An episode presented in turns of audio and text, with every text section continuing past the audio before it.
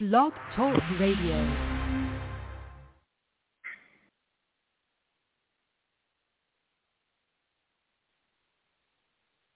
Good morning, good afternoon, and good evening, wherever and whenever you're tuning in from, my fellow Liberty lovers. This is Amber S. from Living with Freedom Ministries, reminding you to tune in on Tuesdays at 2 p.m. Central, noon Pacific Time, for the Living with Freedom show, where we'll embrace what living with freedom can look like physically, mentally, emotionally, spiritually, and in everyday life. That's 2 p.m. Central, noon Pacific here on Freedomizer Radio. Of all the grounding studies, the one that really got our attention is called Electric Grounding Improves Vagal Tone in Preterm Infants. In the study, 26 premature babies in an NICU were connected to grounding wires. The heart rates of the grounded infants stabilized, and their vagal tone, a critical measure of infant health, increased by 67% with grounding. The information is provided for general informational purposes only. The contents are not intended or implied to be a substitute for professional medical advice, diagnosis, or treatment. Ground Therapy Incorporated makes no representations about the efficiency, appropriateness, or suitability of any specific tests, procedures, treatments, services, opinions, healthcare providers, or other information that may be contained in or available through the information provided. Hey everyone, proof here again. I want to let you know that you want to protect yourself against this upcoming food shortage that's about to happen. I know with all this COVID stuff that growing your own food is going to be extremely important right now. So I want to introduce you to my friends over at groundwithagarden.com and you can get yourself hooked up with a vertical garden that you can grow inside or outside of your house. So if you have a back patio or you don't have room outside, you can grow in either way. And I have a bunch of stuff growing on mine. I have pictures to share. I love this thing. This is the best garden and most successful that I've ever had for gardening for my own self. So let me give you the website again, groundwithagarden.com. That's groundwithagarden.com. Hello, everyone. I want to introduce you to our friends at Martie.com. At Martie, you can stock up on all your pantry items and other household items for way, way cheaper than traditional grocery stores. I like that most of the items are organic. Also, I really dig their one cent deal of the day. It changes every single day. I recently snagged a 10-ounce bag of dog treats for Chewbacca for a penny. Normally they sell on their site for $7.99. With the upcoming food shortages, this is my favorite place to stock up on canned goods. If you live in the mountain or Pacific time zones, you need to get with Martie.com, M-A-R-T-I-E dot com. Look for our link on our FreedomizerRadio.com website and get a $10 free just because I told you to go there. Martie.com. Great deals, good feels.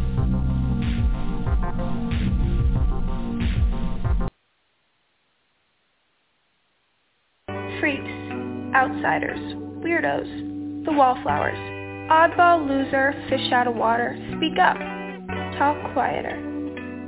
We are different. There's no arguing. It's a fact. A patchwork of flaws, we grow and adapt.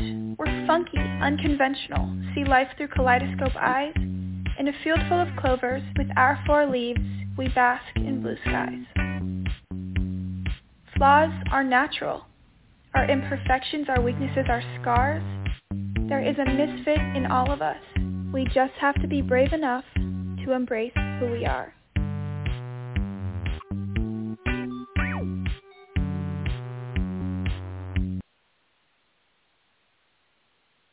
Hello all and welcome to Barefoot is Legal Radio. Barefoot is Legal is a 501c3 nonprofit organization dedicated to promoting the rights and legalities of living the barefoot lifestyle as well as to provide encouragement and tips, tricks, and whatnot to living the barefoot lifestyle. Um, I am your host, Audrey. I've been absent for a while, I know. Miss Phoenix has done an amazing job keeping up with the show while I go through some things and deal with some stuff. But I am back. She will be, she'll be here in just a couple minutes. She's a little busy at the moment. Um, but I wanted to say thank you for your patience during my extended uh, absence, so to speak, and uh, hopefully, hopefully, you know, yeah, ain't nobody too mad at me. Uh, I've been just dealing with some things and mentally and physically, and hopefully, I'll be back to you in a more uh, consistent manner now. Things are looking on the up and up, I suppose. Uh, anyway, I am, it is a beautiful, I don't know where you all are, but it is a beautiful Saturday afternoon here in Ohio. Um, we are, I think it's like 70 degrees out right now, nice and sunny, beautiful barefoot weather. Um, I mean, all weather's barefoot weather for me. So, so I'm had to really put shoes on except for work. Not really. I mean, like I haven't at all.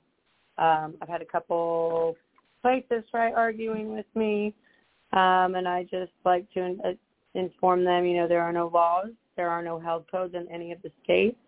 Um, it is something that I do for my mental and medical, physical health and emotional well-being, um, and uh, leave it at that.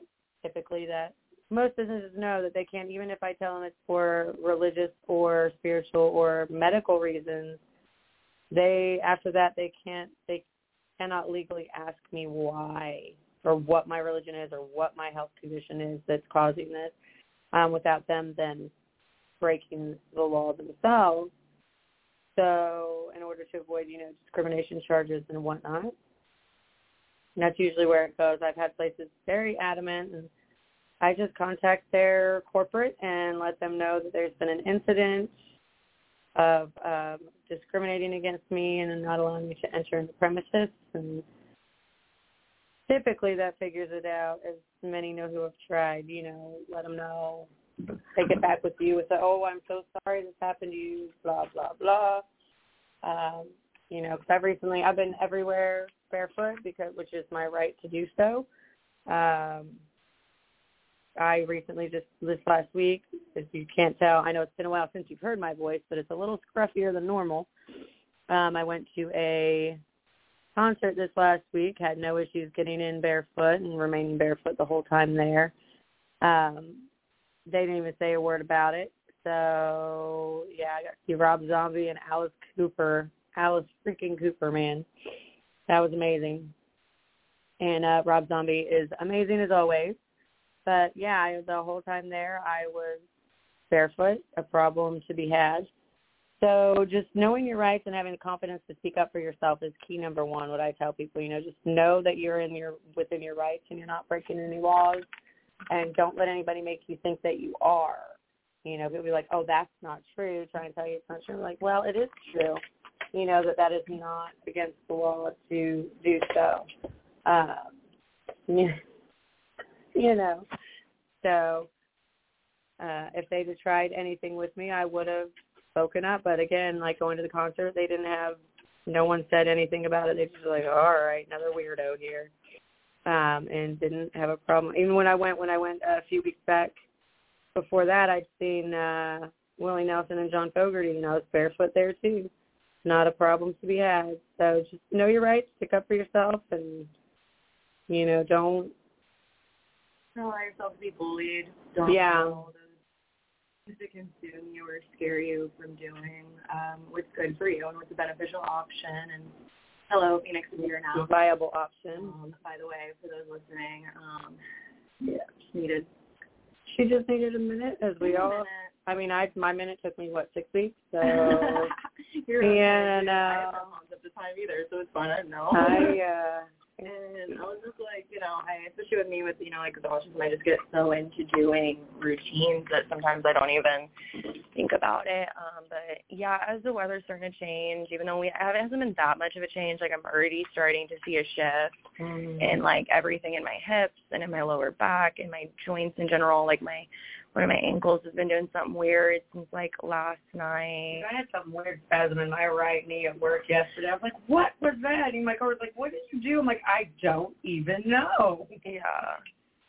I don't know, like an old house foundation settling. I don't know. It just all Yeah. sudden, that was weird. Well, and you know, something too I've been thinking more too is just like reflecting on how like myself and others, like something that's been kind of on my mind this week, like hiding and how my and, and also how much we get used to coping and finding ways to adapt to our condition that sometimes that can even be used to invalidate us by other people but also by ourselves Yeah. and that can be the hardest one sometimes too. It's not necessarily people around you because if you've got toxic people, like been there, done that, you know, you got to cut ties with people that aren't going to support you and are they're going to be ableist and crappy altogether. Um, and even if somebody is against your barefooting when it's an accommodation for a disability of any kind, whether that's you know like with Audrey, me with like the ADHD, myself with autism, or with our other issues, you know, that's still ableist when you are discriminating against someone's accommodation because of your own thoughts, feelings, beliefs, and conceptions around it, rather than listening to them and understanding, well, why is this an accommodation for you? And how can I be more understanding? Or how can we have the environments or go to environments that are more safer for this accommodation for you? Because like I've been bringing up week after week, you know, one second, let me cough. I'm going to mute it real quick so I'm not coughing in y'all's ears.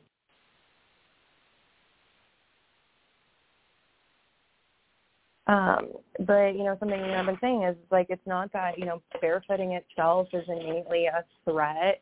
There are threats to safety within the physical environment or social vi- environment that pose a threat to human safety, and you know pose a threat to us while we're barefooting. And you know, and that can be, you know, different physical safety threats. And so, you know, I understand that obviously, you know, there are certain environments and places where barefooting is not ideal and there are going to be situations where it isn't safe. But again, that's not because barefooting is dangerous. That's because that environment isn't safe to do so. You know, I'm not going to go to a construction site barefoot. I mean, I'm probably not going to go to a construction site like in, you know what I mean? Like an actual one other than forced to deconstruction on my way, you know, across way driving a you know along the road or something like that.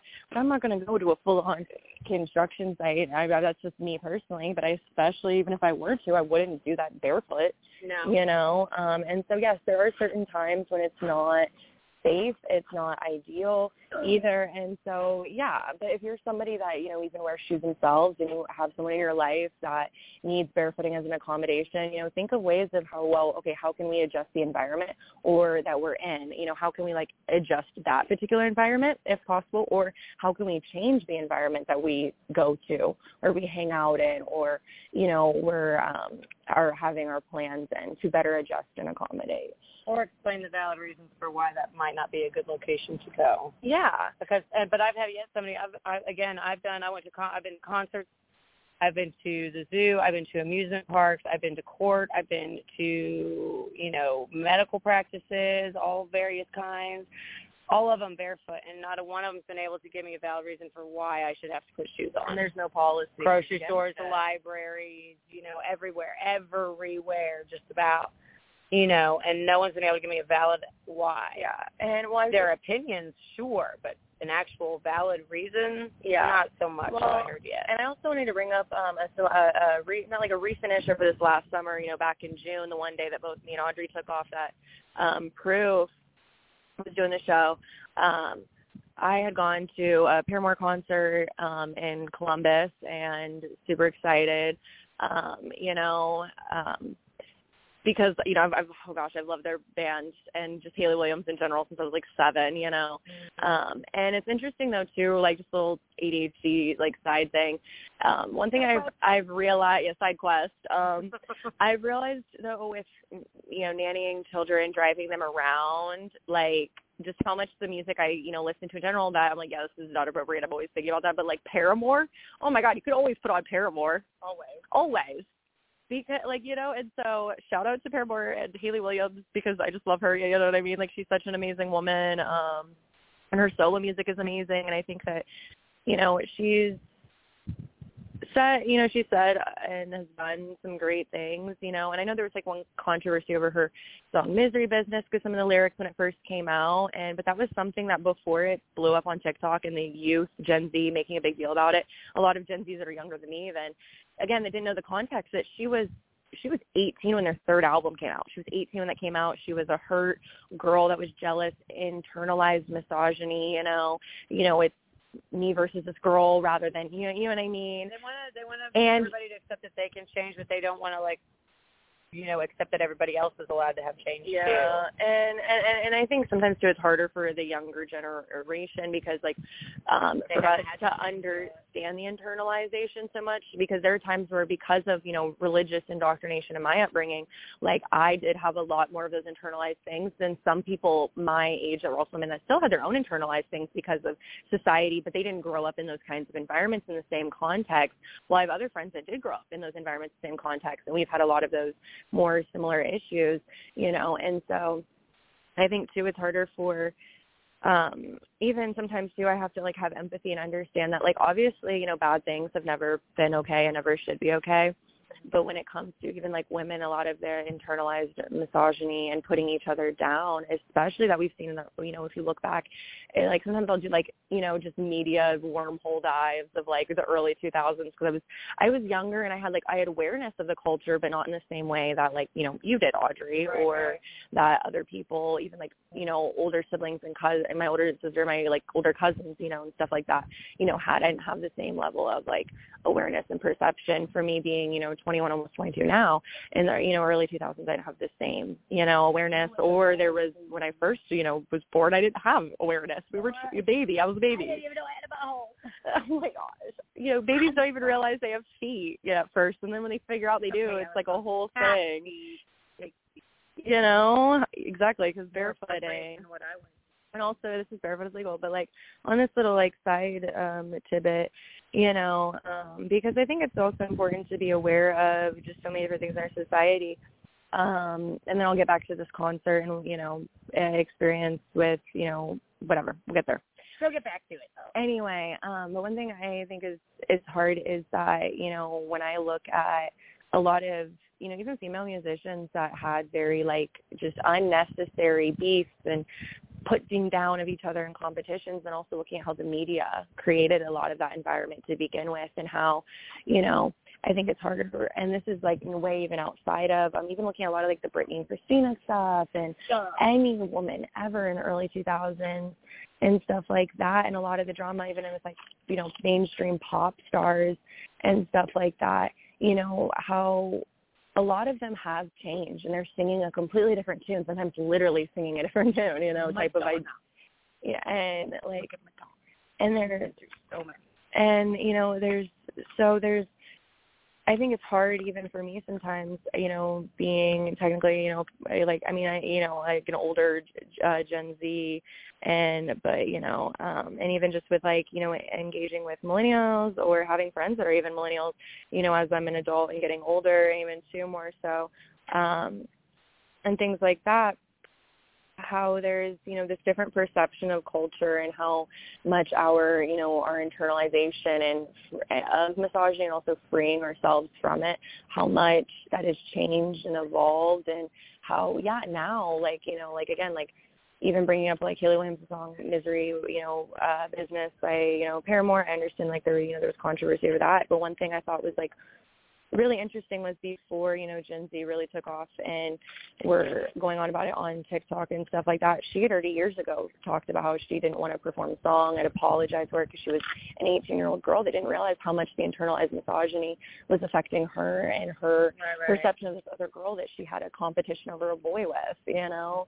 And I, I'm Right. pretty sure it's the same one she ended up marrying and divorcing, but we're not going to get into that too much. Um, so you know, she had a lot of like reflection, and like her newer music shows a lot of that, like um, the song "Dead Horse," you know, referring, you know, she has the line like I, "I beat it like a dead horse," and you just keep going at something, and it's just not getting any better. And you know, she had a line that was like, you know what, I got what I deserved. I was the other woman first, which I think is a bit of her regret and sorrow of just the way things, you know, turned out. And I think that it's like really great that we're seeing a lot of these older, you know, millennial, um, like musicians and artists who are you know, getting closer to 40, and there's nothing wrong with it. I think women are, and I think you remember, like women are just, and people in general, I think are just, you know, I feel like your hottest version of yourself, like in your youth, is when you finally reach like your 30s. You know what I mean? Because I am gonna be honest, I'm but like, like I make me now.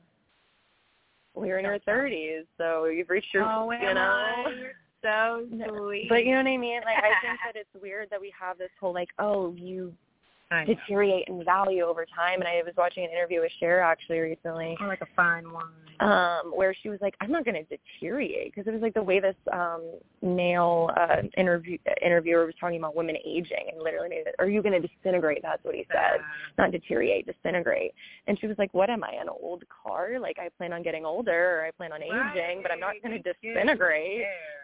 And and this was like an old interview. I don't know exactly when it was, but I mean, honestly, by the latest, probably the 80s, early 90s. I mean, it was probably like the you know most recent it would have been, but it was could have been even uh, a little bit before that.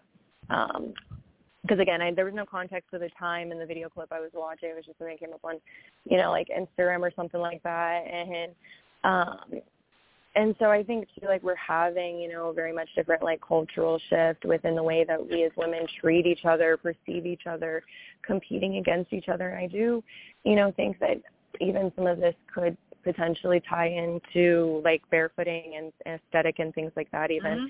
Mm-hmm. Um, but like to finish kind of the current thought I'm on, you know, I think it's really interesting we've seen, you know, a big change and I think it's hard because sometimes I'll have to like I'll end up with conversations with people in my own age group and they're like, oh, I hate all old people.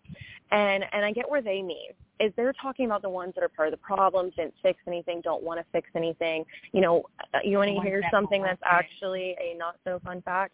The average median age of Americans is 39 years old, but the average median age in um, the in Congress or the Senate, or maybe both, I'm sure I remember exactly, is 65 years old. You know, so I get it. When we are looking at that and these old people, career politicians that don't care about us, never really did, especially don't now, um, and probably, you know, aren't in the capacity to do their job in the same way that they should because they're just so out of touch with reality. Like on so many levels, they don't understand what it's actually like for people. And I think if you're that much out of touch with reality of what it's like for the average American person, you don't have the capacity to do this kind of job, regardless of how old you are. Mm you know um but like anyway but students i get when people say that and i and even as a barefooter sometimes you get those old grumpy people that are ignorant or were probably in support of the 1960s anti-barefooting movement that led to all this propaganda but I people know. thinking that it was illegal even though it never was And it was like, don't get caught driving that way. Or why? Or why? What's going to happen? Please tell me, big fat guy person. What's going to happen to me? Nothing. And it's interesting because I've seen how a lot of people that do say more of those fear mongering things like that, they are the ones that would have been the children of the 1950s, Mm-hmm. 1960s, and whether it's intentional or not, not, they definitely are subscribing to that fear mongering in their daily lives. And so I get it. Yeah. But we have to remember too, um, and I can understand where part of it is like, you know, when when we are aware of activism, we think of all those people who have died for our rights um, on any level, even you know, protesters. America is fighting against fascism in our own country historically. You know, again, those are people that never got to make it to be old, and so I think that adds to some of the aggression and the anger with those that are older that don't want change. But you have to think too. I've met so many older women or older people that they're in a position with their health or different things where they can't do the things they want, but they support our younger people movements as much as they can. They'll still vote, you know, in support of change and progression as they can, and you know, and show that support however they can. But I know some of them too are like, I don't have the energy or ability because of their disability, where they're like, unfortunately, the youth do have to take over, but I still support them. And unfortunately, the ones that still though are finding and mustering up the energy. Yeah. Yeah, and I think the ones that care about our views as the youth and, and and that even including you know millennials even though you guys are you know when you're 30 uh late or well it depends, it depends where you're at because like some of you guys are getting into your late 20s to your late 20s to early 40s you know.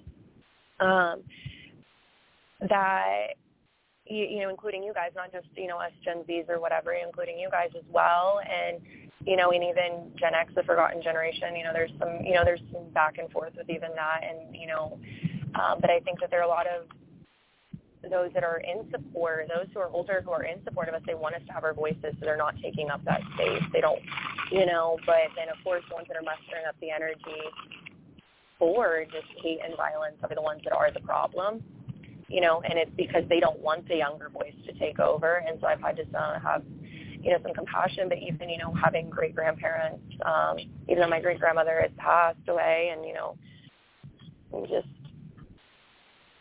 I'm, I'm glad.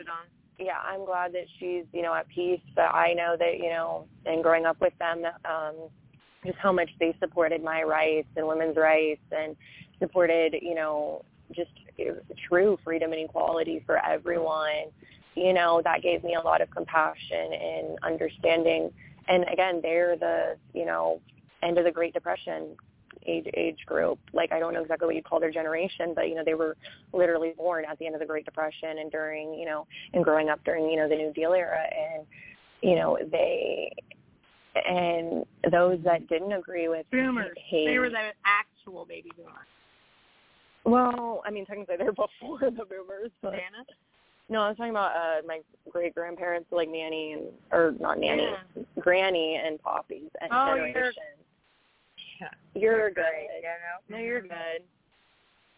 Yeah. They were from the Depression. They they were ma- born in the Depression era, and then your grandparents are the actual baby boomers. You know, when you call someone a boomer, that's actually the generation you're talking about, not my generation. Thank you very much. Yeah, and I know Not a boomer. and I know and I think I that's where there are not a boomer. some and we have to remember too that some of Gen Z who are they're teenagers still they you know, they're not fully understanding but I think we need to remember and also thank both those who are still alive and those who have, you know, died fighting for equality. Um however that looks like, especially those that are never acknowledged for the equality that they fought for against fascism, you know, and really just have that understanding and yes, be mad at the older people that are the problem. Be mad at the old people that are the problem because you're not Be mad at them the because of their age age. People that are You're mad at them. Be, you're not mad at them and, and because of their age. You're mad at them because of the the problem.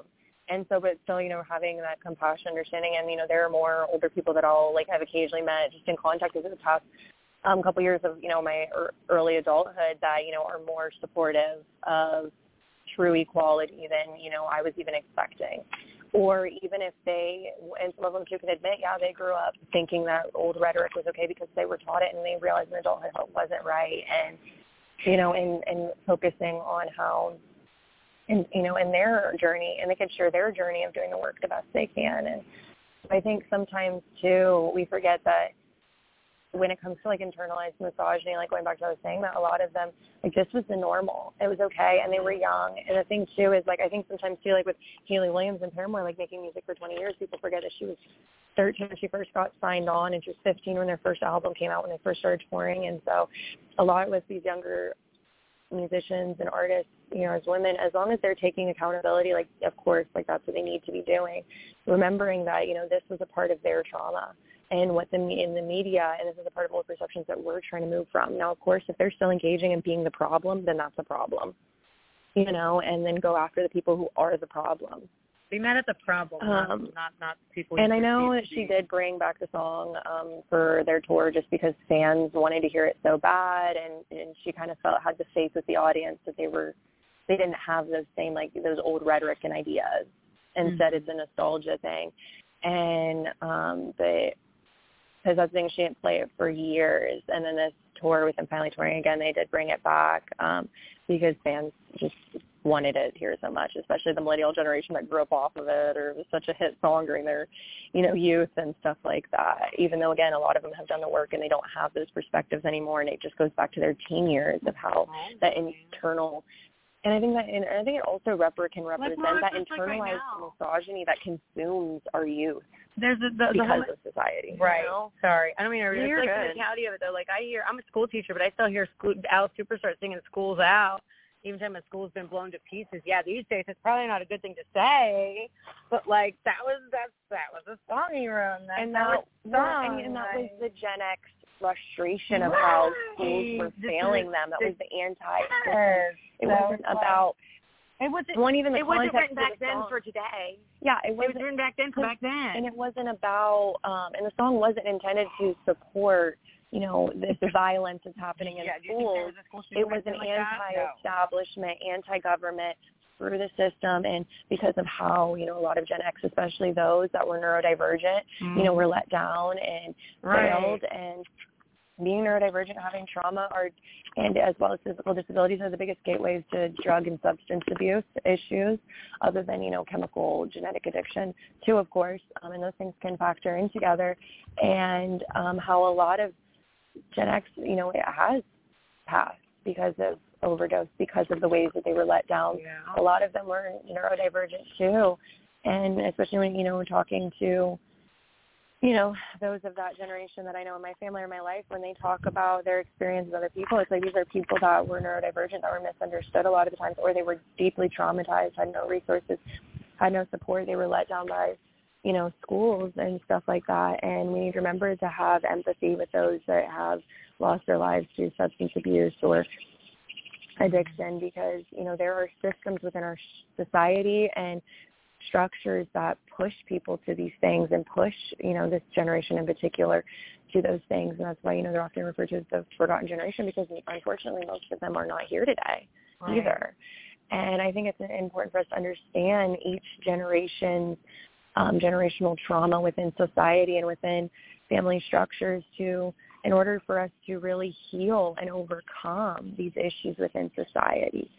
And learning to have the understanding of where each generation can recognize and empathize with each other's pain and then come together and focus on the real problem instead of blaming each other or blaming, you know, each other for your weaknesses, blaming each other for addiction or blaming each other for um, mental health issues and things instead of fo- eh, focusing on the real enemy, instead focusing on the things within our system and within society and within structures that create issues within us um, that push people to substance abuse issues, suicide. You know, this is also a suicide awareness month. You know, and and um, and also you know to just push people to these you know impossible places yeah. that you know become almost impossible to escape or impossible to. And I don't know. I didn't really intend to speak on that today, but I think it's a really important like healing thing to bring up. And I think the more that we connect with the earth and the more we connect with the land, understanding the generations that have been on the land, the generations that interact with the land, the generations and the generational unchecked capitalism and um, eco dumping, you know, just harmful dumping within our environments and ecosystems and how these things have impacted the land, our relationship with the land, our understanding of the land, our relationship with outside, our fears of being barefoot outside. You know, yeah. all of these things are so interconnected and I'm sorry that if it doesn't seem that way, you know, the way I'm explaining these things to other people because I know like the hyperconnectivity in my brain, it's a beautiful thing, but it's also, you know, I can lose people a lot, you know. Yeah, lost one. And um no, you're good. I just mean even for other, you know, listeners, if I'm not, you know, uh, out there other than, you know, Audrey right here that are just, you know, little I am. That's loud. I am. It is all about me. The time you figured that out. uh, and so, you know, I am a grass. Like I'm getting my cow or my cow time. Oh my gosh, I am. I meant to say I'm a cow. I'm getting my grass time. oh my god, the ag- apraxia oh, of God, speech. I miss in person. Oh, the apraxia of speech be like, no, I'm a yes, I am a cow. I'm getting my grass time. But I think it's you know really important you know with you know barefooting barefooting rights and understanding the stigma and the propaganda. It's also really important to understand the generational factors and fear mongering and misconception as well that have played into these uh, things that still play out today. And it's interesting because I think interacting with different generational age groups when barefooting or with um, you know barefooting, especially in public. Oh my laptop gets text and sometimes it's loud. Um, there we go. I muted it. But um, anyway, um, where was I with this? You know, I think you know I I have different experiences though, like interacting. I've noticed even too sometimes with just a different. In general, say not entirely all the time, because um, there are different examples that counteract that and surprise me. But you know, I'll have interactions with different um, people of different generations and age groups, and there's usually a more general experience to expect, you know, unfortunately, yeah. there are a lot of people within the boomer generation that, again, growing up in the 1950s and 60s, and there was, yes, there was that Western counterculture movement, you know, also called the hippie movement, but there was also, again, the backlash of mainstream traditionalists um, you know, Purit, Puritanists, you know, and I, like it was just that, you know, those cultural purity ideas um, that, you know, we're pushing back from these things. And so sometimes you can tell which people really subscribe to those thoughts sometimes based upon, you know, those older people interacting with them.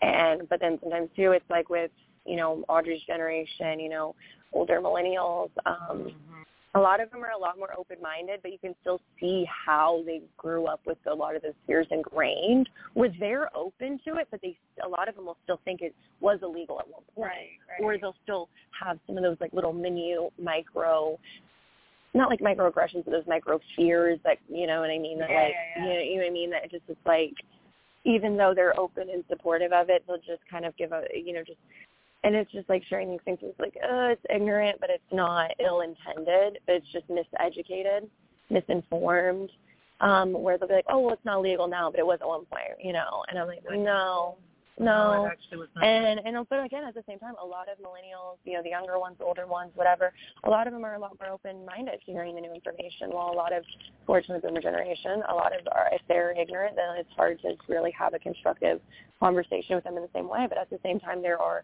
boomer old people that i know that are barefooters and nature lovers and mm-hmm. are all for you know barefooting right. even if they don't do it themselves they support it while also meeting some older people that do um i have a couple neighbors that i've seen around that barefoot you know um and so well when they're out walking their dogs or whatever, you know. And so, I mean, there are a lot more people to around you that'll do it, you, you know, and are and are probably more open to it than you might even think, you know, for anyone that's anxious or worried or you know, whatever, you know, or maybe those thoughts are maybe kind of holding you back. Till you try. You know, there are more people that are okay with it and open to it than you probably think. Um, and yeah. it's about, you know, removing those fears and those shames because of other people that have put those on you. Um, we can run a quick ad break. It's uh, you know 207 um, now. We can go ahead and run a quick ad break, and then I'll come back and kind of talk about the concert experience, and then um, with that and stuff like that, with like barefooting, wearing shoes, that whole thing um, that I was going to bring up, and then um, I think there was like something else I wanted to bring up events with like barefooting and things like that. We'll think um, So I'll go ahead and run a quick ad break, and we'll be back with Barefoot is Legal Radio after. Um, and remember, uh, Barefoot is Legal is a 501c3 nonprofit organization dedicated to the rights and legalities of living the barefoot lifestyle, as well as community support and other information and topics surrounding barefooting. Most people say they hate wearing shoes and would go barefoot if they knew they were allowed. People say it all the time on their social medias, but they are worried that someone will say something to them. So everyone wears the cheapest flip-flops with the least amount of fabric on them. Most people do not even know that it's completely 100% legal to go barefoot into a store. Most people think that driving barefoot is illegal, but it isn't. Driving barefoot actually is safer than wearing most shoes. Going outside barefoot for a walk is one of the healthiest things you could do, but most people are afraid someone will say. Or they quote the myths and the rumors that their grandma told them years ago. The fact is, there are no laws against driving a car, going to a store, or eating in a restaurant barefoot. So don't give in to bad fashion, hurt heels, or a broken flip-flop. For more information, please check out barefootislegal.org or find us on your favorite social media.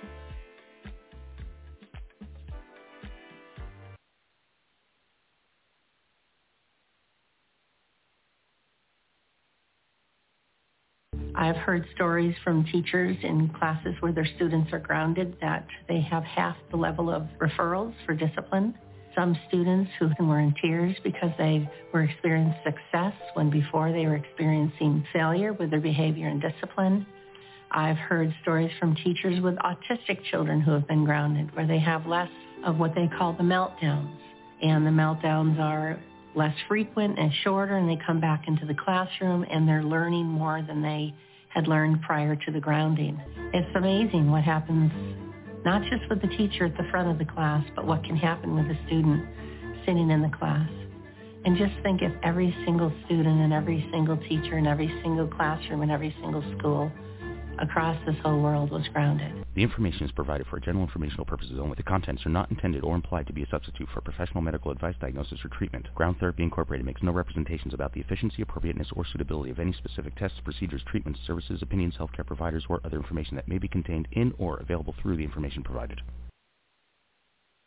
Hello, everyone. I want to introduce you to our friends at Martie.com. At Martie, you can stock up on all your pantry items and other household items for way, way cheaper than traditional grocery stores. I like that most of the items are organic. Also, I really dig their one cent deal of the day. It changes every single day. I recently snagged a 10-ounce bag of dog treats for Chewbacca for a penny. Normally they sell on their site for $7.99. With the upcoming food shortages, this is my favorite place to stock up on canned goods. If you live in the Mountain or Pacific time zones, you need to get with Martie.com, M-A-R-T-I-E dot com. Look for our link on our FreedomizerRadio.com website and get a $10 free just because I told you to go there. Martie.com. Great deals, good feels.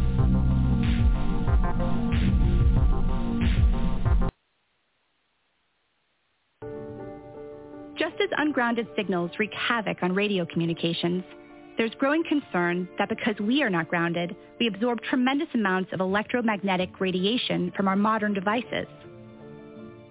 EMF stands for electromagnetic field. We are all immersed in electromagnetic fields from Wi-Fi, from the wiring in our homes, and it disturbs our electrical balance. We get charged. Inside of our bodies, we get electrically charged. Some people have as much as 20 volts on their bodies, and that's not good for you. The information is provided for general informational purposes only. The contents are not intended or implied to be a substitute for professional medical advice, diagnosis, or treatment. Ground Therapy Incorporated makes no representations about the efficiency, appropriateness, or suitability of any specific tests, procedures, treatments, services, opinions, healthcare providers, or other information that may be contained in or available through the information provided. Freaks, outsiders, weirdos, the wallflowers, oddball loser, fish out of water, speak up, talk quieter. We are different. There's no arguing. It's a fact. A patchwork of flaws, we grow and adapt. We're funky, unconventional, see life through kaleidoscope eyes. In a field full of clovers, with our four leaves, we bask in blue skies. Flaws are natural. Our imperfections, our weaknesses, our scars. There is a misfit in all of us. We just have to be brave enough to embrace who we are.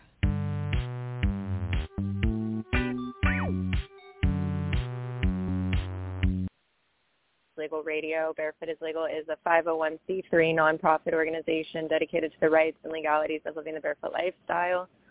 Sorry if I'm speaking a little too fast. Um, and here on the radio show, you know, we talk more about just general topics, um, support, community, and different I- empowerment ideas and respect around uh, barefooting. Um, so talking a little bit more about, you know, like generational um, views and things before the ad break and um, also how that relates to the earth a little bit. Um, but I know we were, uh, Audrey started the show talking about uh, different experiences with, you know, different places you've gone barefooting and stuff like that, um, and some of those being concerts. Um, and I did want to get into the uh, concert that I went to in, in June. So I went to go see Paramore in Columbus in June, and um, really great experience um, in general. Um, it was definitely frustrating be, just for me with my different um, issues within my health, even within my um, like ADHD autism experience, simply because I was just very overstimulated at the time. Um, and I think since then I've like been figuring out more how to accommodate for myself. Um, sometimes I need to put my AirPods in my earbuds in uh-huh. just to kind of change the tone enough to not break my nerves, even if it's somebody that I really really like. Yeah. So yeah, definitely.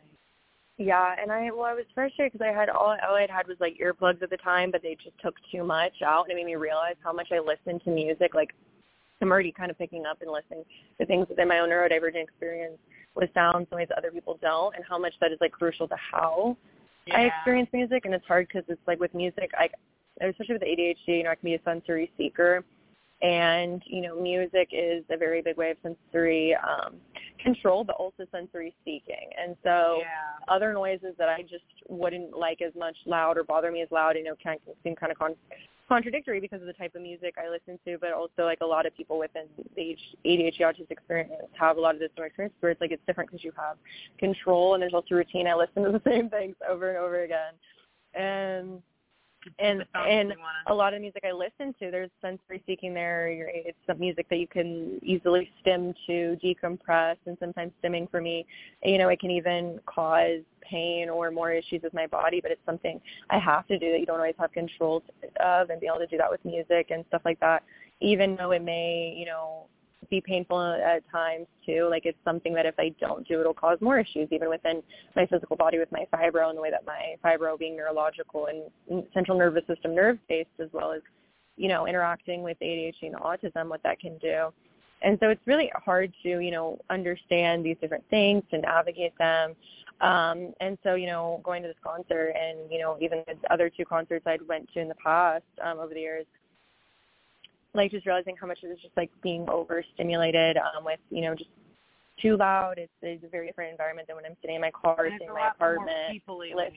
Yeah, and there's a lot more going on. I realize how much there's just so much more visually even going on. Even without my photosensitivity issues, there's just a lot more going on visually yeah. with tracking. There's so much going on um, and things like that. And so it was a great experience, but it was one of those things that was also part of like my own learning experience with understanding my own neurodivergency and so I originally had um uh sorry, it's my trip mess with anything on the computer and we're turn it on. Um, but I had originally uh gone wearing shoes because again it was Paramore. I didn't want to risk them not letting me in at the Right, concert. This is like a band that I've been listening to and just since I was like seven, you know, I just didn't want to risk the them potentially being like, Oh, You you, didn't can't come in. Um yeah, I was like I'm seeing them at all costs, you know. So that was one of those things where um again, like what that would have been for my autism, the meltdown that I would have had to live through if they told me I couldn't be in there barefoot and didn't have shoes on me. like that is a way that I was even accommodating for myself in that experience in that moment. Although it involved me putting shoes on, because I was like, if this doesn't happen or work out, like I already know what how this is going to be. For You know me. yourself enough to know a meltdown is going to happen. Yeah. you weighed the risk, pros with the cons for yourself. Yeah, and also knowing how important is this experience. Like for me, I, I stuck a pair. I stuck the pair in my bag, like just said my the picnic blanket, umbrella for just in case, you know, water bottles, whatever. I was in that way. If they weren't going to let me in, I was going to put them on until I got inside and then take them off again. Yeah. But no, same story. Like I make sure, like Yeah. I wasn't going to miss Alice freaking Cooper and Rob Zombie Yeah, no. over So- over it. I was, yeah, and I think it's too about understanding, like, and, and I'm sure even with your ADHD, what these sensory experiences are for you, and you know the importance um, of it even to you in general. I, and just even as people in general, recognizing what how important it is this event or thing to us, and that's not about paving in your barefooting experience or doing it for other people, but instead doing this for you Yeah, because you don't know. And sometimes too, it's harder with concerts because depending on things like that, they can have varying, stricter policies around certain things depending on, you know, even sometimes the request of the artist, band, whatever, but even sometimes too just the venue themselves. Even Well, yeah, well, when the venue I went to was on a college campus, and so even being on college campuses with those type, with it being a concert type event, you know, they can have their um own rules. Like we weren't allowed to actually have the water bottles even because of the safety well, that's what I threat was that could be. When I went to see a few years ago, I went to see Rob Zombie with Marilyn Manson, and Marilyn Manson had a thing where you, you weren't allowed to take your water bottles in. Because apparently he got one thrown at him at a concert, and I can tell you why. It's because it's garbage. So that's the point. um. Anyway, we weren't allowed to take them in. They were either going to make us dump them or put them back in our car. so again, this is Rob Zombie. Same same exact spot as Rob Zombie with Alice Cooper. and Ministry and Filter. Let's not not give them the credit. I mean, don't mean to leave anybody out because they're also freaking fantastic. But anyway, they had no. We were allowed to take the water bottle, the giant water bottles, in with them to to boot. You know, so it's like I Well, I know still wanted to be make sure I was like prepared. If it's a reusable water bottle, they understand that person's probably going to want that back. Mhm. Even too, so I've seen where some people well, they check you before you even where scan your ticket because there's no reentry. If you leave, you cannot get back in without buying another Yeah. ticket. Well, and I and it's and it's, I think it's ironic because I'm like, well, I feel like with a reusable water bottle, if you're in a pit, like in a mosh pit, like you could do potentially more damage if you're Oh, so excited. could Because there are times where makes people you get down down, so they too, even if they're not trying to be destructive. I know in another issue, sometimes people get excited. That's something Yeah. artists I've seen artists. Oh no, up some people don't that you ha- sometimes have people, especially again, this is, and I can even understand this as someone who's autistic. When you're experiencing autistic joy, you can have a tendency to throw your hands a lot, maybe accidentally throw something. Yeah, yeah, Um, I so I understand even too with different um disabilities, different things like that, how a person could be more at risk. And so even I've seen some artists bring it up how some people when they do it, it's not intentional and it's not um that they're trying to make the artist feel unsafe or they have any it, sometimes too it's them trying to be seen or again those, you know, um self regulating control issues that can show up with different conditions and things like that when in those type of ex, um energy impact you know what I mean? Like they're just an energy um It's charged environment. accident.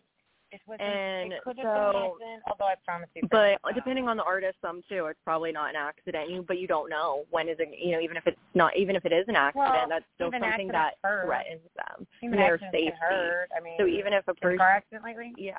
So that's what I'm saying. Even if a person doesn't mean it intentionally, that's still a boundary they have to set for their safety Yeah. and things like that. But again, depending on the different venues and things like that, they can have different rules, safety, worried about something coming back on them and stuff like that. So I ended up going and wearing my shoes, but when we were at our seats, I ended up taking them off because it was just too much and physically, even just uh, you know, uh, just with the different issues with you know my physical body as well as just being way too overstimulated already and it just making it worse. Right. Um, and so, and when me and my friend had gone to the bathroom, you know, I didn't have them on. I just had socks on, and because I kept my socks on just for my own personal preference, but in general, but um, Which is your prerogative. that's my prerogative. I didn't see my cute dance. That was cute. I'm telling you. but um, you know, I still w- had taken my shoes off and you know wore around socks. You know, workers. Um, especially since you know the band was playing, there weren't as many people in there as like when people first come in and it's like super packed. You know, while everyone's getting you know going to refreshment stands or whatever for whatever reason, or going to the bathroom, or you know waiting until the main band's on, or finding their seats, or figuring out where they're at. You know what I mean? Whatever. There's so many different things going on, and so I mean, it was definitely obvious. We had gone to get water, and they gave it to us in the cups because they and they them about how there wasn't they weren't able to use the bot- bottles, and how it was even something that was requested by the artists as well. Which again, I respect. Well, whether if it's a if you throw it, it's, a lot of people are gonna go, it's gonna splash. But if it's a bottle, you can put the cap on it, and it's gonna hurt. It's gonna Yeah. hurt. and and even and even too i've seen different artists in interviews bringing up how it's also not even just a safety thing in terms of for themselves but even for other um people in the crowd and especially when you know people are in you know the pit and um or in you know what I mean, how people can get, you know, aggressive with each other and things like that and how it's not even just about the artists, it's about the safety of other people. I know that like even Paramore before we well and and Paramore too and I've this was seen that before. That's why I laughed. no, you're good. And this was and and, and Paramore. There was a thing on like TikTok I had seen where someone had reported where during one of their shows, um, Hayley Williams ended up pausing the concert because there were people that were getting you know too aggressive in the pit that were making other people feel unsafe, and it was causing an issue. And some people were making it very clear that they wanted these people to leave and you know she was just like hey this is not the time and place for this like you're you know being ru- rude you, you know just calling them out but also like you need to take care of your issues somewhere else not trying to be Right. dismissive and say hey maybe you know maybe there is a real problem here but this is not the time and place for it we can't bring other people and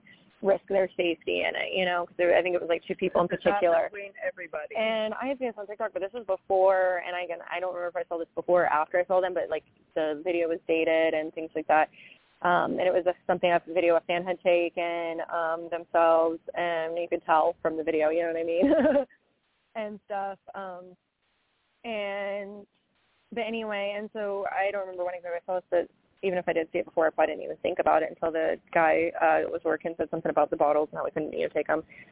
Um, or even if we took the bottle, we couldn't have like the cap or something like that, but they put it in cups. But I was like, I, there was more water in it that would fit in my cup, and so I was like trying to finish it, and you know, and I was like, would I be able to have a cap because I don't want to spill it? Because I was thinking I don't want to make a mess. Mm-hmm. You know, I'm an accident prone girly for so many reasons. Um Right. spilling things everywhere, that's that's my prerogative, okay? you know, like uh And the word of the day is not even a word, it's a phrase. Uh and I just think of Brittany every time. right. so I said it that way. But anyway, um you know, it just so I didn't even really take that into consideration either. Um but you know, I think it's important to understand that, you know, like there can be different so many different issues of safety even at, you know, concerts and events and things to bring up, you know, and that can be a risk with any, you know, big public event and stuff like that. But Well, I thought it was funny because same- when I went, they didn't Mhm. want take water bottle in, but they did not give two hoots about my shoes. Literally, I went in barefoot to that one too. They didn't care about that. But again, so- they probably looked at, and again, I think it depends on the workers, you know, their training, their awareness, the policies, whatever. right, right, but You know, where so sometimes they're, they probably looked at like, well, that's more of a personal liability than you Yeah. having a water exactly, bottle, exactly which could be a it is. liability to another It's just it's you funny know, to me. person in the audience, another, you know, the artist, whatever. Right. And so, like, I think where a lot of people do look at barefooting as more of like a personal liability, but I think Mm-hmm. sometimes people can kind of be very against it more so because they're worried about it coming back on them as an employee. They're worried about it coming back on, you know, the venue and then that affecting their employment or whatever, or just in general, they're just worried about missing something, not doing their job correctly. And, you know what I mean? So it's not always about just wanting to be negative or anything like that or trying to be discriminatory or anything like that. Just instead, you know, having more of that safety in mind. And so I think it's important to be able to have those conversations and for other people, you know, to who even if they those who aren't barefooters to be more understanding and open to having that conversation and things like that.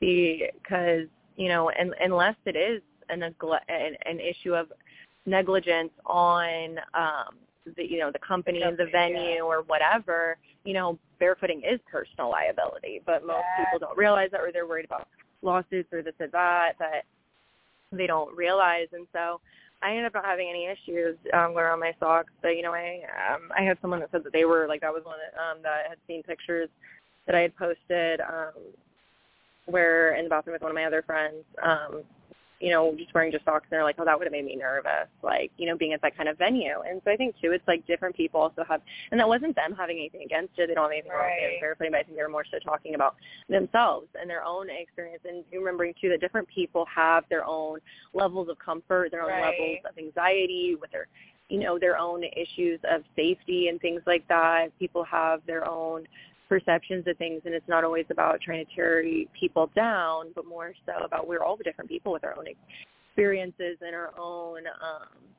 thoughts and fears and you know just everything. Right. We're And that's what it's all human. about too. Is before you start to get ugly with somebody or be all negative about it, remember they're not you. Mm-hmm. They're not you. You're not them. You know, yeah. we all have our own. We all have our own choices to make, and if that's not a choice you'd make, okay. But that doesn't mean everybody has to make the same choice you would make. and that goes for either way, whether that's wearing shoes or barefooting. You know, we're not here to bully or tell people you have to get out of them, but instead to Show us you know the same respect and don't try and make us get wear them. yeah, and also understanding that there is more to it than just oh I'm trying to rebel. Yeah, And- I just telling you wear shoes. And, And- if that's your reason, who cares? And the and, and the but also again the funny thing about that is oh you're just trying to rebel. The only thing that I you know I'm rebelling against by being barefoot or being barefoot in public spaces is ignorant people's opinions, perceptions, belief systems, fears, and fear mongering. Right. I'm not breaking any laws or health codes. What am I rebelling against? I'm not even rebelling against the government right now. Like I'm not rebelling against the health department. I'm not so rebelling funny. Like they don't care. Why you? other than other people's fears, misconceptions, and ignorances. So, you know, there are no Oh, laws against barefooting. There have never been any laws or health codes against barefooting. Yeah. And unfortunately, a lot of that um, propaganda that rose up, you know, from traditionalists you know, during the counter Western counterculture movement in the 1960s and 50s, you know, those traditionalists and their rhetoric and propaganda. Unfortunately, although although I mean, fortunately, it never became law. But but even though it didn't become law, unfortunately, a lot of people still think it did. Yeah. You know, they're still under that illusion or that um, impression that it's illegal, yeah. even when it's not. That's. And I think it's just really important for us to remember that even people who are ignorant, like that is something that they're suffering from. You know, depending yeah. on what it is, Cause, and there are different levels of ignorance. I mean, people are there are people. I mean, too. There's people that are just uneducated. There are people that are unfortunately caught up in believing illusions and propaganda and just... willfully ignorant.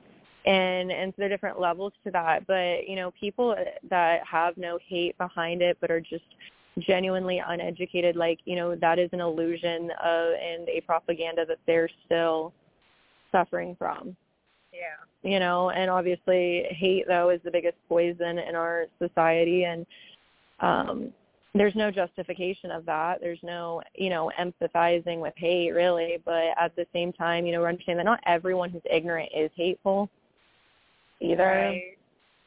Some people are just uneducated, especially when it comes to barefooting and a body autonomy. And but at the same time, you know, people who are hateful, like that is a they're they're they're they're their own genre of people to deal with. You know, but I but instead just learning to have empathy with people that aren't hateful but are just uneducated. How can you contribute to that conversation in a way that's helpful? And I know sometimes it's incredibly hard when you're in an emotionally charged place or you're already anxious or worried and um and so it's about just kind of figuring out that balance which is everyone's own thing to figure out you know i'm i can't give right. everyone the perfect recipe um i'm still perfecting the recipes of my own life and they're nowhere near perfect. yeah there it is. sure. All the only ingredients you need right? Kindness help and unjerkiness. Unjerkiness. Non-jerky. I am so tired. Sorry. I'm no you're good. The ADHD running wild. uh, interesting few weeks for me. I know it's. Uh, I already apologized earlier and whatnot, but it's just there's just been some mental and emotional and physical things I've been going through, and just trying to get better. Just trying to be better. Yeah. Do you feel like, and how do you feel like, um, if you feel comfortable talking about it, how do you feel like barefooting adds value to your life through these Um, things? So. It 100% helps things feel better. 'Cause, Like the Mhm. times, like even at work, like I had so many near breakdowns where it's like all I need to do is pop my shoes off, you know, or you can sit down, um, or and and whatnot, and, and just just be for a minute. Like I couldn't wearing shoes at work. I've been wearing them less when they're not looking because oh, B, that's my coffee. I was getting ready to take a put in drink so too. much sugar they just can't help themselves. I was getting ready to take a drink of my coffee, and there's a bee right on the mouth part of my cup. I want a drink. Okay, he can have it. um, he's very determined bee. Anyway, okay. Um, but yeah, no, barefooting has definitely helped me to, whoopsie, get through it. yeah. You feel that it um helps ground you Definitely, definitely. Um, finger and hot wax, guys. Don't ask. How? Um, sensory seeking. clear. No, but it is. Clearly, it's not making things all better, but but it helps. Um, yeah. I feel, you know, you're good. Good. No, I know. I was just wanted wanting else. you to build also have the opportunity to kind of share more of these things and kind of give a more directed questioning. Because I know when like the executive function's not functioning, you know. Right. But- yeah, it's um it's just there's just been so much and it's like I've been trying pulling my mental health up out of the trenches has been tricky business lately. Always so. It's just lack of you know, not even like it's basically I've been in a full on depression for weeks and fighting, battling with that and trying to not, you know I think it so serious, like dark serious. But Yeah. like it was just I didn't want to do anything. Like even Feeling very zombie-like. yeah, like even there were even times where I had to make myself go hike on my hiking days, and you know what that means. That's never good because like I go hike on my non-hiking days. You know, it's Yeah. it's uh, but it's just been so yeah, just been tricky. But like I said, I'm doing my best to get out of it and stay out of it and be back on top or whatever. Yeah. But Do you feel like with those days when you push yourself to be out in nature that it just like does end up helping even though you don't want to do it? It does. It's like you know, it's like I just don't want to move. I don't want to Yeah. do anything. But like if I For make sure. myself, I'm glad I did it, and it does help. But then it comes right. It's, it's, it could be the very next day, and it comes up. The subject comes up mm-hmm. again. I'm like, I don't want to do it. Like I've been. I love my job, and I love what I do, and I've not wanted to go to work. Every day, Yeah. it's like I don't want to go. I don't want to do this anymore. I'm I don't want to do it. anyone else that's listening that has Like, struggled with depression Or and anybody that knows me, and it's like I don't. I don't want to. I don't want to be around kids today. Yeah, which is I don't want to be around kids and I don't want to be out trees. Those are red flags, okay? like those, Yeah. straight up. Anybody that knows me, those are red flags. yeah, like something's not right. someone who's so passionate about education and your job as you are, and someone who's been so passionate about nature and nature Yeah. is such a crucial um stabilizer in your life. Yeah, so and I don't want to go do it. Like Yeah. what is wrong? And I understand. like I don't know what's wrong, but something. and it's been a And then it's like where I'll get to where I don't even care that something's wrong. We're Like no, yeah, clearly something's wrong. Duh. What do you want me to do about it? You have know. the energy within you, especially yeah no dealing with real motivation no so it's like but like i know having the freedoms i have and being able to you know barefoot at will and whatnot and like even my bosses kind of understand it's like i'm trying to, I'm like i'm trying to stay mentally stable today you know and they come by and i'm they don't even ask me to wear your shoes they kind of like they know that that means like audrey needs she needs a minute you know so yeah.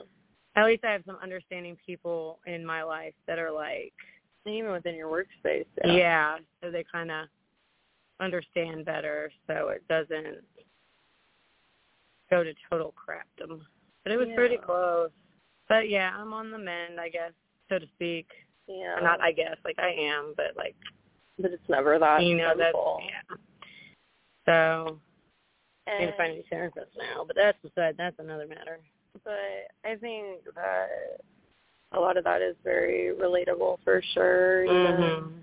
I think it's hard even as um barefooters even when you want to have that time in nature and to have that time to decompress and things like that, especially with, you know, just relaxing, you know, the nervous system and Yeah. um, especially when you you know have different conditions that already factor into the nervous system. You know, between you know the ADHD, the fibromyalgia, even for myself with the ADHD, the autism, and the fibromyalgia, like you know, it definitely is so important to have those things that benefit your nervous system. But Right. when you're in those just shut down, low energy, burnout states, it feels almost impossible to even do the things that you know are going to be beneficial to Yeah. regulating your nervous system, regulating your body, um, and maintaining your well-being. Yeah.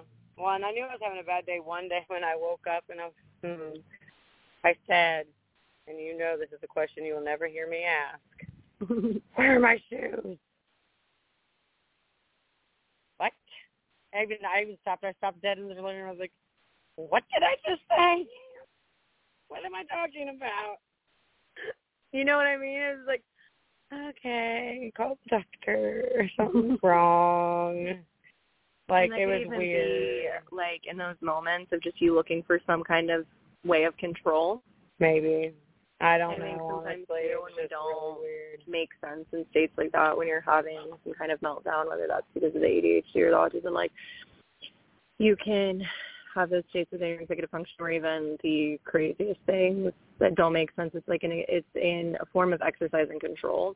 It you may be, feel but like all I know is it freaked me out. I was like, uh uh what? yeah, Like even my kids It is are out like, of my daughter, she's nine, she stopped and looked at me like, What? Like she was confused. I'm like, I don't know.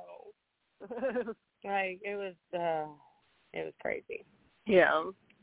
And some days are gonna be like that. I definitely agree though that like nature is so crucial for regulating my nervous system. Um, whether that's you know physically within my own body, um, emotionally, Mhm. um, ment- mentally, cognitively, you know. I went on a five point six one hike last Sunday. Dang. It was glorious. I think it's when it really started helping turn around for me. Mhm. So that was good. Yeah.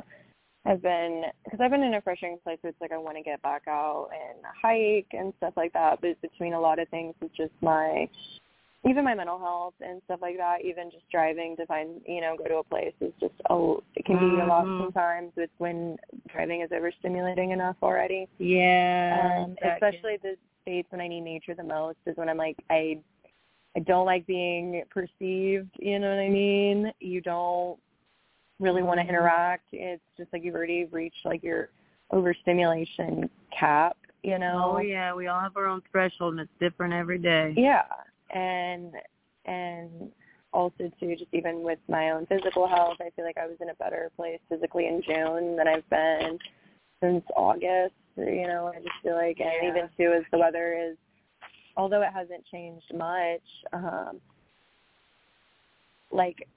I mean, it has and it hasn't. You know what I mean? Like, Mhm. it's got a lot cooler. Like, I've even been noticing different the the onsetting signs of like in my body that fall is coming. You know, yeah, and fall is falling. yeah, and technically we have until September 23rd, um, which is the September equinox, um, until we enter autumn or fall, whatever, whichever you want to call it, in the northern hemisphere, while the you know southern hemisphere they you know experience wait yeah spring I think is the opposite. Yeah, sorry, my brain. Uh, and um, but anyway, with that, um, even to just even when I was hiking, it was one of the things where it's like I'm I you know can only move for like 15 minutes at a time, and then I just like you got to sit for like 20, and then you know what I mean. And and but when you're in nature and you can find those you know spots um, to sit, like you know there you can still get that those sensory seeking, those nervous system regulating dopamine. benefits. Yeah, that hit a dopamine. Um, any you know those things that just really because even dopamine is very crucial for regulating the nervous system. You know, ADHD and autism are also dopamine processing disorders, and there's so many different other types of dopamine processing disorders. A lot of neurodivergent conditions do tie in directly to dopamine processing and function as you know a type of di- dopamine processing disorder. And you know, I think sometimes you know, we can find so much shame in needing dopamine, but dopamine like serves a purpose, and even sensory seeking, you know, it serves a purpose to bring you up from where you're at and getting those dopamine special interests serve a purpose. They're um, a crucial source of dopamine, especially within autism. Fixations and special interests like work, you know, kind of differently between ADHD and autism. ADHD things are can there can be some of those long term things. A lot of are shorter term things. Well, with autism, those are kind of those It's a very short interest. half life. yeah, well, with autism, you know, and I can I struggle with both, and I can see where some of my special interests over years are or things that I ebb and flow and go back and forth between. It's like you know more tied into the ADHD, their short-term fixations, and then the autism having those you know very long-term special interests that are very like ingrained. And for me, I sh- um struggle with a lot of like selective focus issues in particular with like testing and stuff like that. I score very high with that, and I'm sure the ADHD adds to that so much. But even too, it's like these things serve a purpose, and I, you know, and and and dopamine even itself and sensory seeking serves a purpose. Um, and especially with autism, to there be. They, they, they, Mhm. your brain does what your brain's going to do, and it does it for a reason. Yeah, and uh, especially with autism, there can be this need for everything to have a reason, a purpose, a logical explanation, and so that can, I think, especially if you're someone autistic and more of a sensory seeker rather than you know sensory avoidant. And people, we and most of us, you know, we all as our own people have our own different sensory avoidant, sensory seeking preferences, experiences, things that you know we're just like no when it comes to sensory stuff, and things that we're like, oh yeah, you know, and and so that can be different for everybody. But I think it's really important to for myself to remind myself and for other people that may be having similar struggles that like these things serve a purpose.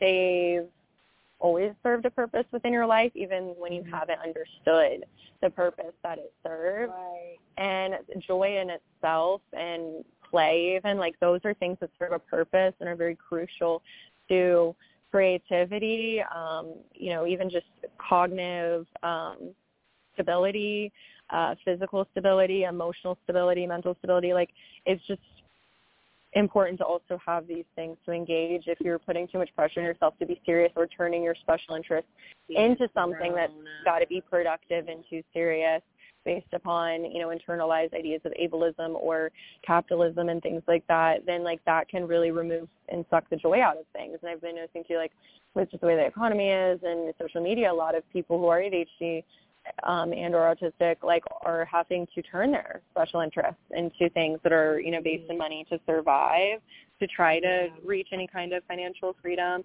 But then even i've seen a lot of like artists content creators small businesses that are kind of going to a full circle of having to put the joy back into those things. Yeah. and having to reclaim some autonomy and, and stop going based upon what other people want to see instead of following their vision because when they follow their vision rather than what's trendy and what people want there's actually more value there's more um timelessness even in that you know what i mean because Well, trends are feel worse like- than adhd when it comes to the short-lived fixation Well, you know? tell me, oh, you can make a business out of that, and as soon as they say it, I'm like, eh, I don't want to do it anymore. Mhm.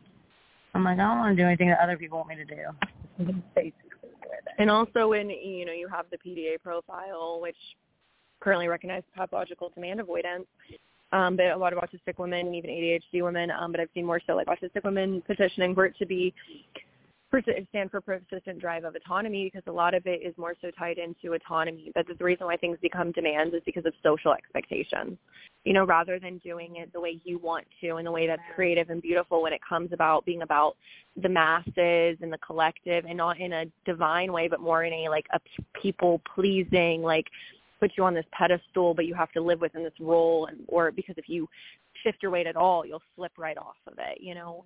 When we have these kinds of ideas within you know society and these kinds of like expectations and roles it boxes you in. It makes you not want to do something. And so i i think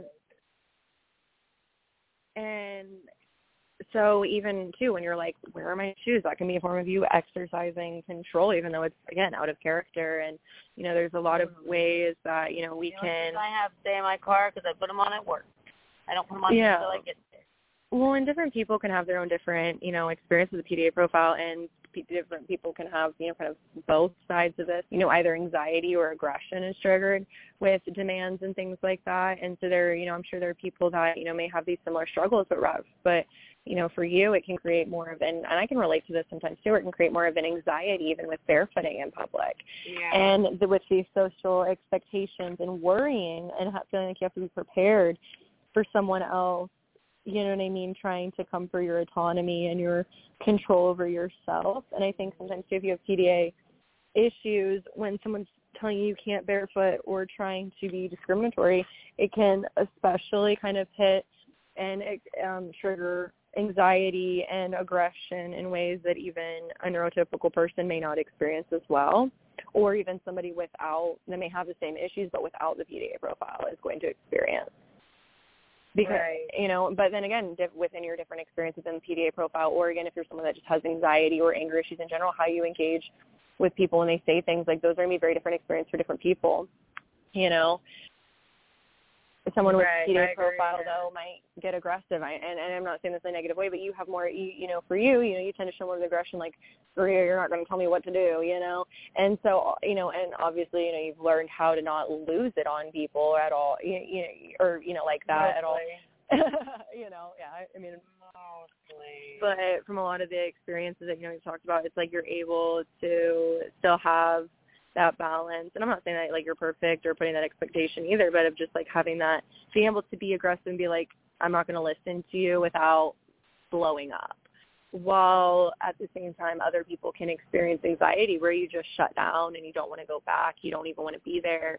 You know, this can trigger a wide variety of things. And so I think it's just understanding our own experiences and working through the different things in our head. And I know you know, we talk a lot about ADHD and autism, but you know, that's a big reason why we barefoot. But a lot of people that I've met, that Audrey's met, um, even people we've had talk on the show, like Tyler from, you know, Barefoot Autism Challenge and, you know, he himself has talked on this, you know, and advocates for this because it's it is a crucial accommodation for a lot of us. Not for all of us, You know, but that doesn't just because barefooting isn't an accommodation for all ADHD and or autistic people doesn't mean that it's still not an accommodation for ADHD For autistic any. people. You know, it is an accommodation for ADHD and autism, just not for everyone. Just like like like I don't any other accommodation can be very extra testing time that makes it worse. Like you know, but that's an accom- that's an ADHD accommodation. Be able Yeah. to get extra testing, long more testing time. Mm-hmm. But that's not that would never work for me. You know, I need honestly, I frequently need less time, but that's beside the point. Like I have to be like under the wire. Well, and I can understand that because this is like a little off topic, but actually really funny. Um, it, like in a way, like I think it is anyway. Be um, it me and my like partner were watching these um this video on IQ testing, and it had examples of IQ testing. It gives you like 10, 15 seconds or something like that to try to. you know, The guy we like who's doing the video would try to give you like 10, 15 seconds to see if he could figure it out and then tell you what the right answer was. And I could figure out based on pattern recognition right away what it was or what these things were. Even things that I don't even know how my brain could calculate. And I'd come up with it, but because I'd have all the extra time, I'd sit there and be like, no, it's actually Like, probably this one, and literally like talk, talking about, you know, my partner would just be like, oh, it's actually no, it's probably this one, or it could be this one, and like giving all of these, adding reasons to why it could be, only for every time to be like, no, you have the right answer. And then after about halfway watching this video, I was like, I gotta stop second guessing myself. It, make, it makes it causes even more anxiety, doesn't it? Like I can't And I even think do that. sometimes too, as neurodivergent people, however your brain is working in the ways that neurotypical people don't understand, it starts to create a source of shame. You know, especially when you can Mhm. recognize patterns within other people and things that you can't even fully explain within society, within people, your interactions. That's why we overthink it individuals because we're general. like, no, it's probably this way, blah blah blah. and then you know trying to explain what your brain can compute in a very small you know just like snapping your fingers you know um that would take you hours to explain to another person can be you know frustrating in its own sense um and you know i think it, it becomes so easy for us to talk ourselves out of our experiences and things instead we just need to kind of quit doing that instead of talking ourselves into doing the things that are important to us and the things that are you know of value to our nervous systems and our well-being and not worrying Yeah. about other people's opinions or perceptions or what they think or what do they have to say um because there's really not much value that's going to come out of that right. Than if you just live for yourself and you know, sometimes the first thing that pops in your head is the right way to go. You know, it's it's just well other times you know it can be vibe or complete like opposite. said, possibly yeah. And so it's about kind of learning to understand where you're at and like where are you? Because I think sometimes too we can convince ourselves that we're in a better place than we actually place. are, Uh-huh. especially if you have executive function issues or neurodivergency. Mhm. Yeah. Like right now, I can't even focus on the show without doing something. I'm painting my nails. But that's a form of stimming, and having that extra form of stimulation, which serves a purpose, helps focus when you know that nervous Yeah. system needs more stimulation to, at times, to process. Well, sometimes there may be too much stimulation that's causing Mm-hmm. sensory or mental overload. Right. And I, well, I know I've learned too. Actually, I bowl. I, I've learned that like for when I bowl on Fridays, I bowl better when I actually have something to do for work to keep my brain focused on that instead of um. Instead of um. Just sitting there waiting for my turn. It's like I don't know if I overthink it or if I just like whatever. I get bored. Honestly, sometimes I'm just like waiting for my turn. I just sit there and I get bored, and then I don't care, and I'm just like whatever. But he won last week, so I had a list to write out. And I'd Okay. get up. It was my turn. I'd get up, roll it, go right back to my list. Bowl better than I rolled. I I didn't have much to work on last night, so I was like making up stuff to do that's frustrating. But then I found that same list that I hadn't finished that I thought I'd finished. So I had to redo it. I started bowling better when I was refinishing it. So if I just have something that's like not difficult, it doesn't take much of my mental faculties, but it Mhm. takes a little bit. you have the I do bandwidth yeah. to do, but it's still giving me. I do a lot better than when I do. So I've come, been coming up my AT and I have been coming up with things for coming up with things through the week of what I can work on over the weekend, which is really just Friday night, Yeah. So I can have a better bowling game. So it's Yeah, funny. and that it's just like the little sure that helps you- balance your workload too when you're also Yeah, doing I still have to do it anyway. So. that activity with it. Mhm. And but I think in general, you know, just barefooting, earthing, and grounding can do so much to just help with emotional regulation, helping Yeah, remove, you know, some of those negative things that are impacting our nervous systems Mhm. and our well-being. You know, whether that's you know through the electrical energy going to the earth or you know, just through being able to sit in nature and process and sensory seek or have that, you know, sensory influx. And but then that can be hard too to balance where, you know, for me mostly just, you know, sitting outside where I live, you know, living in an apartment building that can be hard when there is that, you know, influx of stimulation, uh, man made objects, you know, Right, cars, right. air conditioners, things like that. It's going by. Um technically sort of and is, and, and for me though, I've noticed too a lot, a lot of. I mean, unless I'm in those places where I just don't want to be socially perceived, that's really the time when it's like people bother me. But like other than that, it's just mostly those man-made objects, those Right. sounds, those mechanical noises. That you know what I mean, and and things like that. And so I, that's why I think definitely being able to like find that time to be fully out in nature does have its benefits if you're somebody that does have you know these issues short of hike over being after this, before I overstimulated and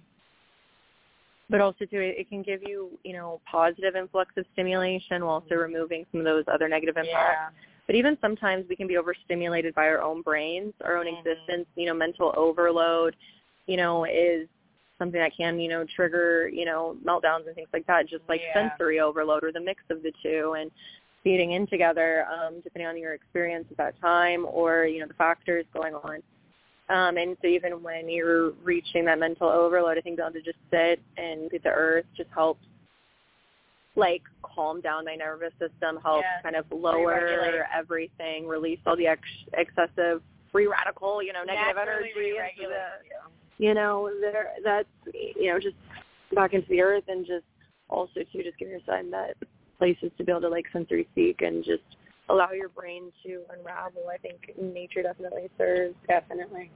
a purpose within, you know, our emotional health, our mental health, our physical health and spiritual health and or whatever other facets of health that may be, you know, interacting within your life or what those look or what those dimensions and facets of health look for you. You know, nothing is ever one size fits all and it never really will be. Mm-mm. Nope. And usually when I see that tag in clothes, I know I am not one size. I don't fit many. nope. We're gonna stop saying that right now because my brain's going down a different path. We're gonna stop that. But um, you know, so even just being able to find that time to just touch the ground, touch the earth, however way, you know, even if you have sensory issues with the grass, you can using a blanket or you know something else you can sit on, you know, or even if walking, you know, in terms of barefooting and earthing isn't something that you can do, just being able to find that time to sit somewhere and things like that in the grass, you know. Well, and like I've learned, I don't even have to. Sometimes I don't have to go very far. Like Mhm. I have this one spot at the like the preserve I frequent, and it's about a quarter mile in, if that. And I just know like it's like a hidden spot.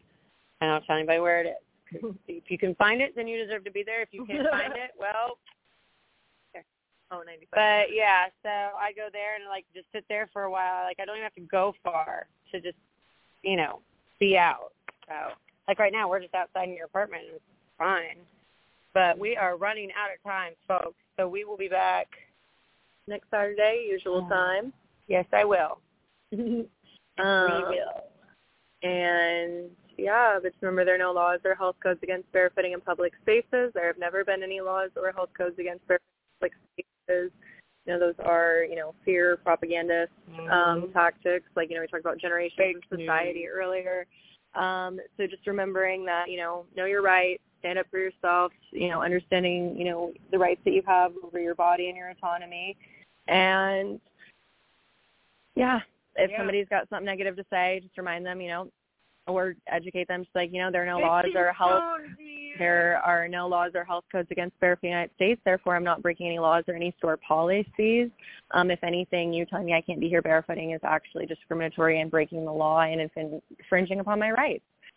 Um, so however you want to, you know, word that or say that really. Be kind, help when you can. Don't be a jerk. Yeah, and That easy. yep, keep living your best barefoot lifestyle, guys. Um, and just listen to your body to the best of your ability. Um, we're coming up on last couple seconds to show, so you can check us out at barefootislegal.org and listen back to Barefoot Legal Radio next week.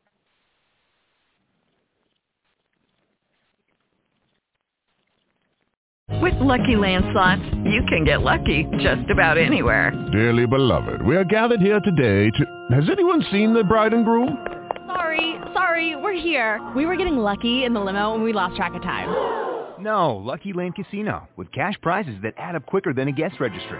In that case, I pronounce you lucky. Play for free at LuckyLandSlots.com. Daily bonuses are waiting. No purchase necessary. Void where prohibited by law. 18 plus. Terms and conditions apply. See website for details.